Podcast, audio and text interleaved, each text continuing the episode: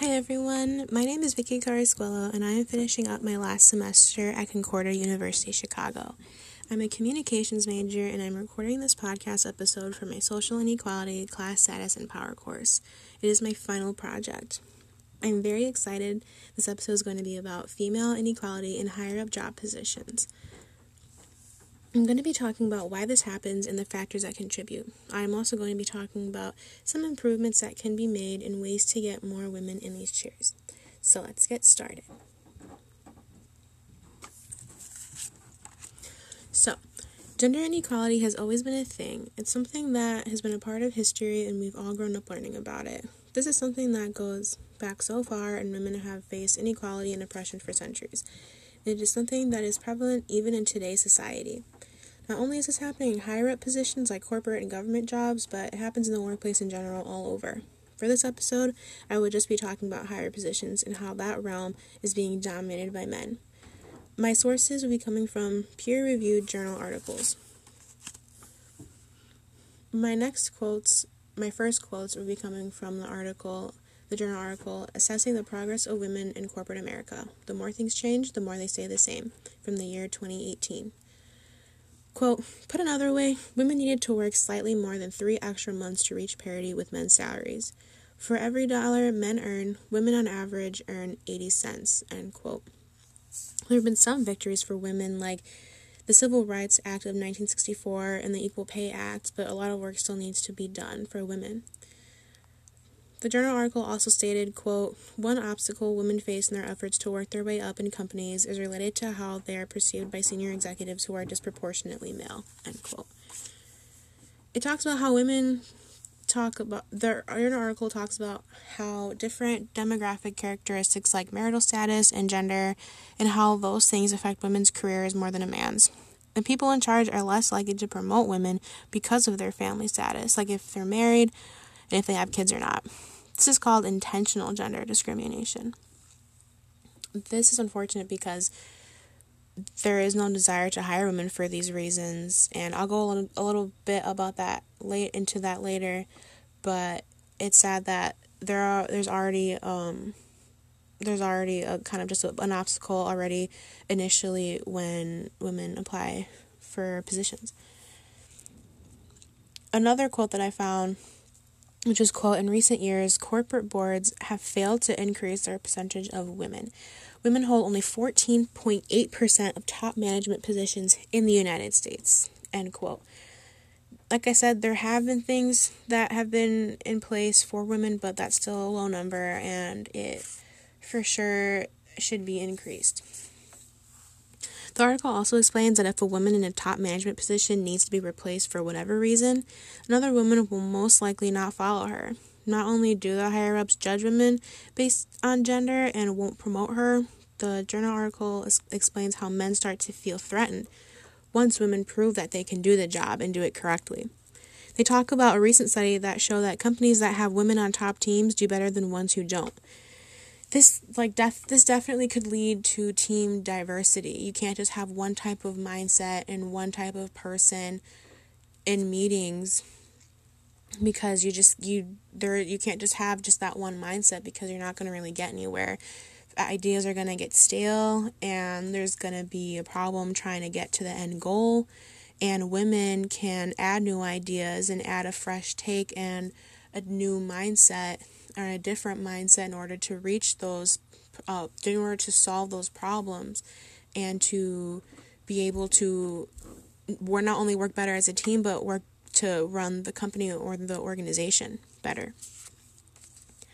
Like I just mentioned with the kids thing, um, high achieving women and up, including very high achieving women, are childless. Women are less likely to work once they have kids, also. This is called the motherhood wage penalty, which is 5%, up to 5% per child, which just widens that wage gap as well. There, the article also explains or, or tries to suggest different family friendly policies um, that corporate or that company should have and demands to the higher ups or demands that the higher ups order um, offer more job opportunities to women. Not only will this increase productivity in general for the company as a whole, but it can get rid of that paradox of women and higher up job positions. The next few quotes are going to be coming from the journal article titled Economic Concerns Beleaguered Corporations and Women in Corporate Boardrooms from the year 2009. One stat that I found states, quote, Yet only 15.2% of all board positions on corporate boards of directors of the Fortune 500 were held by women directors in 2008. While this percentage has increased from 11.1% stats held by women directors a decade ago, the percentage has remained relatively flat over the past few years. End quote.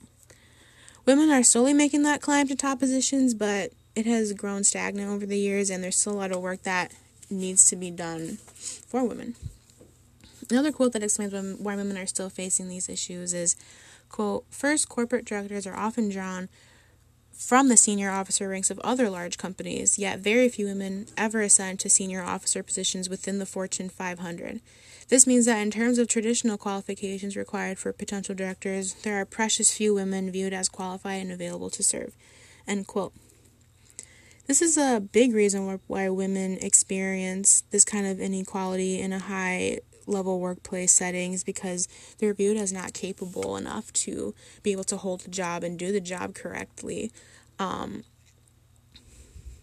this is this is definitely hindering women and their performance and as a whole because even though they are qualified they're just simply not looked as it or they're not they're simply not looked that um they're not automatically looked as like they're capable enough to do that it creates a continuing cycle which is another quote that i found very interesting that says quote the fewer women directors the fewer women officers and the fewer women officers the fewer women directors end quote like I previously mentioned before, family responsibilities also hinder the choosing of women to be board members. They are less likely to be chosen because of this reason than their male counterparts. Uh, the journal article states Quote, Moreover, given that professional women often bear demanding family responsibilities, the fact that board service has become more time consuming is likely to disproportionately deter women more than men from serving as directors. End quote. This is something that I used to not understand because men also have family responsibilities, but over time I've come to realization that over time society has always put the the family thing it like the family thing is always going to be put on the women for one that they physically bear the children and two society's expectations for the women to be able to do their careers and still take care of the household on top of it all. Women will always be looked at as expected to do it all while their husbands go to work and only get to worry about that. I don't really know why it's always been like that but it has it's always been like that even from the beginning of time in history Men are seen as capable of big jobs because they are either single or they have a wife back at home taking care of everything else, plus her own career. Uh, the article also suggests some um, ideas from improvement. They also talk about having more demand for women positions for that higher ups should um, be aware of or should they should utilize. And something else I thought was interesting was that they talk about having more prep in law school for women f- regarding board service and taking more classes that involve law and policy, and not only to improve um, their knowledge in this realm, this realm in this industry, but to also better prepare uh, f- for the inequality that they could face and what is in between the lines um, in the workplace. My next few quotes are going to come from the source, the journal article. You've come a long way, baby, but you still have a long way to go. Gender based pay equality in the U.S. state bureaucracies from the year 2020 quote, put quite simply, glass walls operate to segregate women into occupational positions based on their sex, while glass ceilings impede the promotion of women within certain companies based on their sex, end quote. This is interesting because this talks about two key terms. We usually um, hear about the glass ceilings, we never really hear about the glass walls. Um, and not only women do have to face or do have to break the glass ceiling, but they have but we have to fa- uh, face breaking the walls as well. And with with that, the glass ceiling was always um, hindered women in terms of being promoted, and the glass walls hinder women in terms of just being segregated to a certain job position. Like they can't even move around within the company, not only be promoted to the next level, but they can't move around as well. The journal article also states, quote, "The findings indicate some progress for women. However, as recently as 2015, US state bureaucracies on average did not achieve gender equity among their administrative ranks." End quote. There has been some progress and there is that evidence of glass ceilings and glass walls women still face in state bureaucracies, which is unfortunate. There's still those things that are still there that women have to face within the professional workplace. My next few quotes are will be coming from the source Gender Diversity on US Corporate Boards. Are we running in place? End quote from the year 2017. Quote In the United States, although women comprise roughly 47% of the labor force and 51% of the management and professional occupations, women hold only about 17% of corporate board seats. End quote. The article also talks about how there are different actors in organizations and government organizations that push for gender parity and it's that's nice because we we need to stand together as a people and use our voice because that's how it's going to get done if everyone comes together and talk about talks about what should be changed.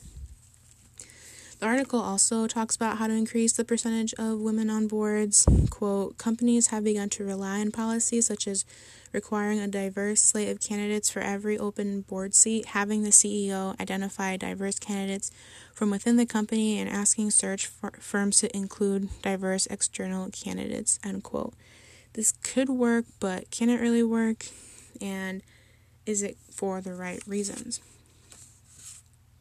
The article states, quote, Our intent is simply to demonstrate that people take mental shortcuts when selecting personnel, and one such heuristic would be to match a surface level feature between a replacement candidate and the person being replaced.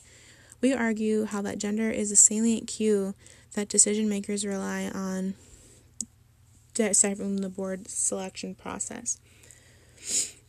Um, this is another reason why it's hindering women in the workplace because these people are taking the shortcuts. Like I mentioned earlier, they're not doing it for the right reasons. They're just automatically either denying women or just hiring them just to just to please other people and to please society. They don't realize that the extent of what they're actually doing causes a cycle of just never ending women inequality and they they're slowing down that gender parity. The article also states, quote, still other research suggests that female board members lacking mentoring are less likely to learn and act in accordance with the core norms of the corporate elite and are less less likely to be reappointed, end quote. Their argument is that women do face discrimination when being appointed, but the selection could be from a gender matching thing that still doesn't enact any kind of change and like I said before, women are being hired for the wrong reasons.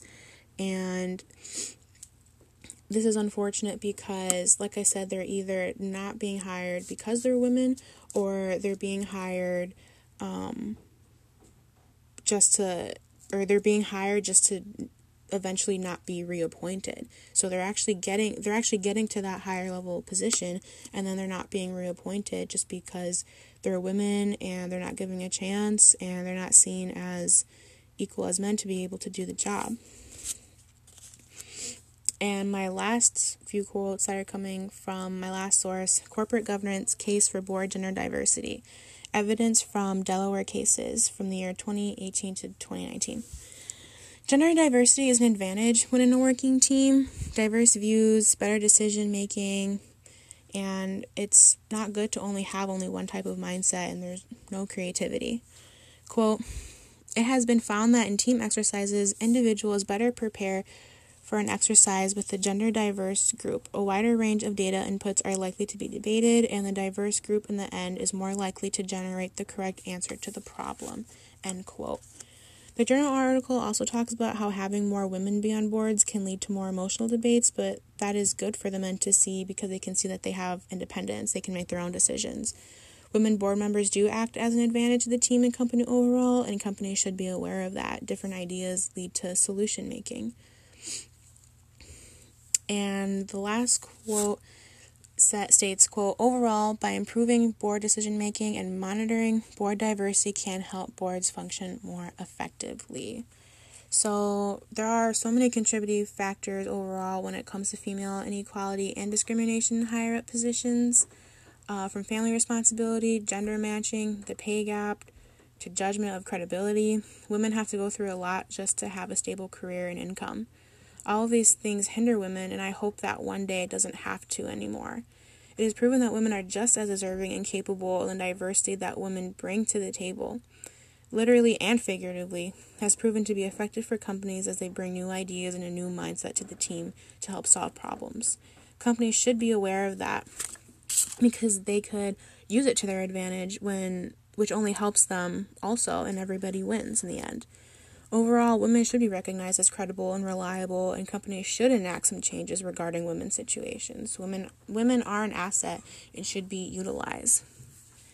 So, that's all we have time for today, and that wraps up this episode of Female Inequality in Higher Up Job Positions. I hope you enjoyed it.